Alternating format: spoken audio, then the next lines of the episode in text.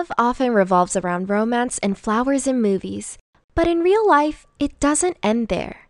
Relationships take time to bloom, and it always takes two to tango. Wondering which stage you and your partner are in? Here are the six stages of a relationship. 1.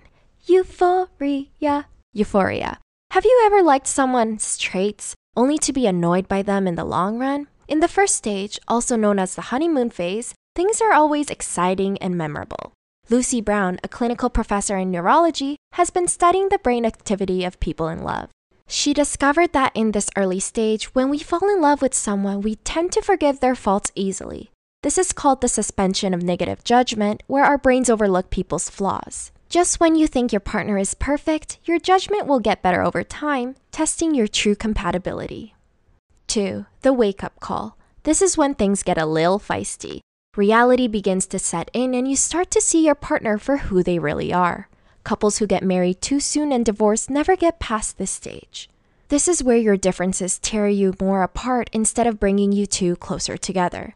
While one of you might be craving for space, the other might want to do the chasing. 3. The big test. This is the stage that requires the most work. Couples either make it or break it, depending on how they work out their problems. In order for their relationship to grow and prosper, they must reach a compromise and learn to communicate effectively. It also helps to do new things together. Dr. Arthur Aron found that partners who frequently shared new experiences experienced more satisfaction in their relationship than those who only shared good but familiar experiences.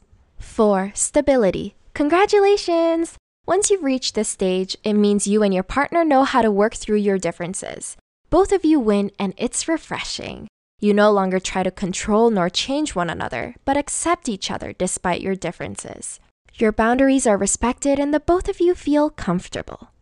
5. Commitment. In this stage, you recognize that you don't need your partner, but rather you're choosing to be with them. This is a healthy conclusion to reach, and you should be proud that you made it there. Dr. Steven Stosny highlights the importance for commitment and privacy to coexist. People who value their privacy, such as introverts, may view connection as a threat to their required alone time. To maintain a balance between the two, talk to your partner about how many people are allowed in your household and ways to regulate your closeness. 6. Deep attachment. In this final stage, you and your partner work outside your relationship and begin to integrate it with the world. You might decide to work on a project together to make a difference, whether that means starting a business or working with charities. Contrary to the first stage, where the passion is intense, Professor Elaine Hatfield suggests that longer term relationships focus more on developing a strong companionship.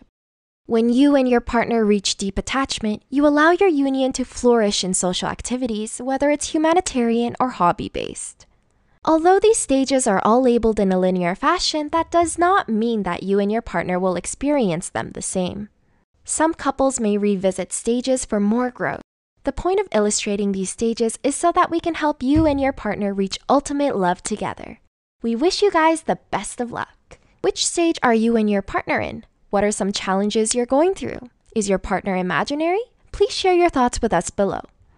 Don't forget to subscribe for more helpful videos and tips. Thanks for watching!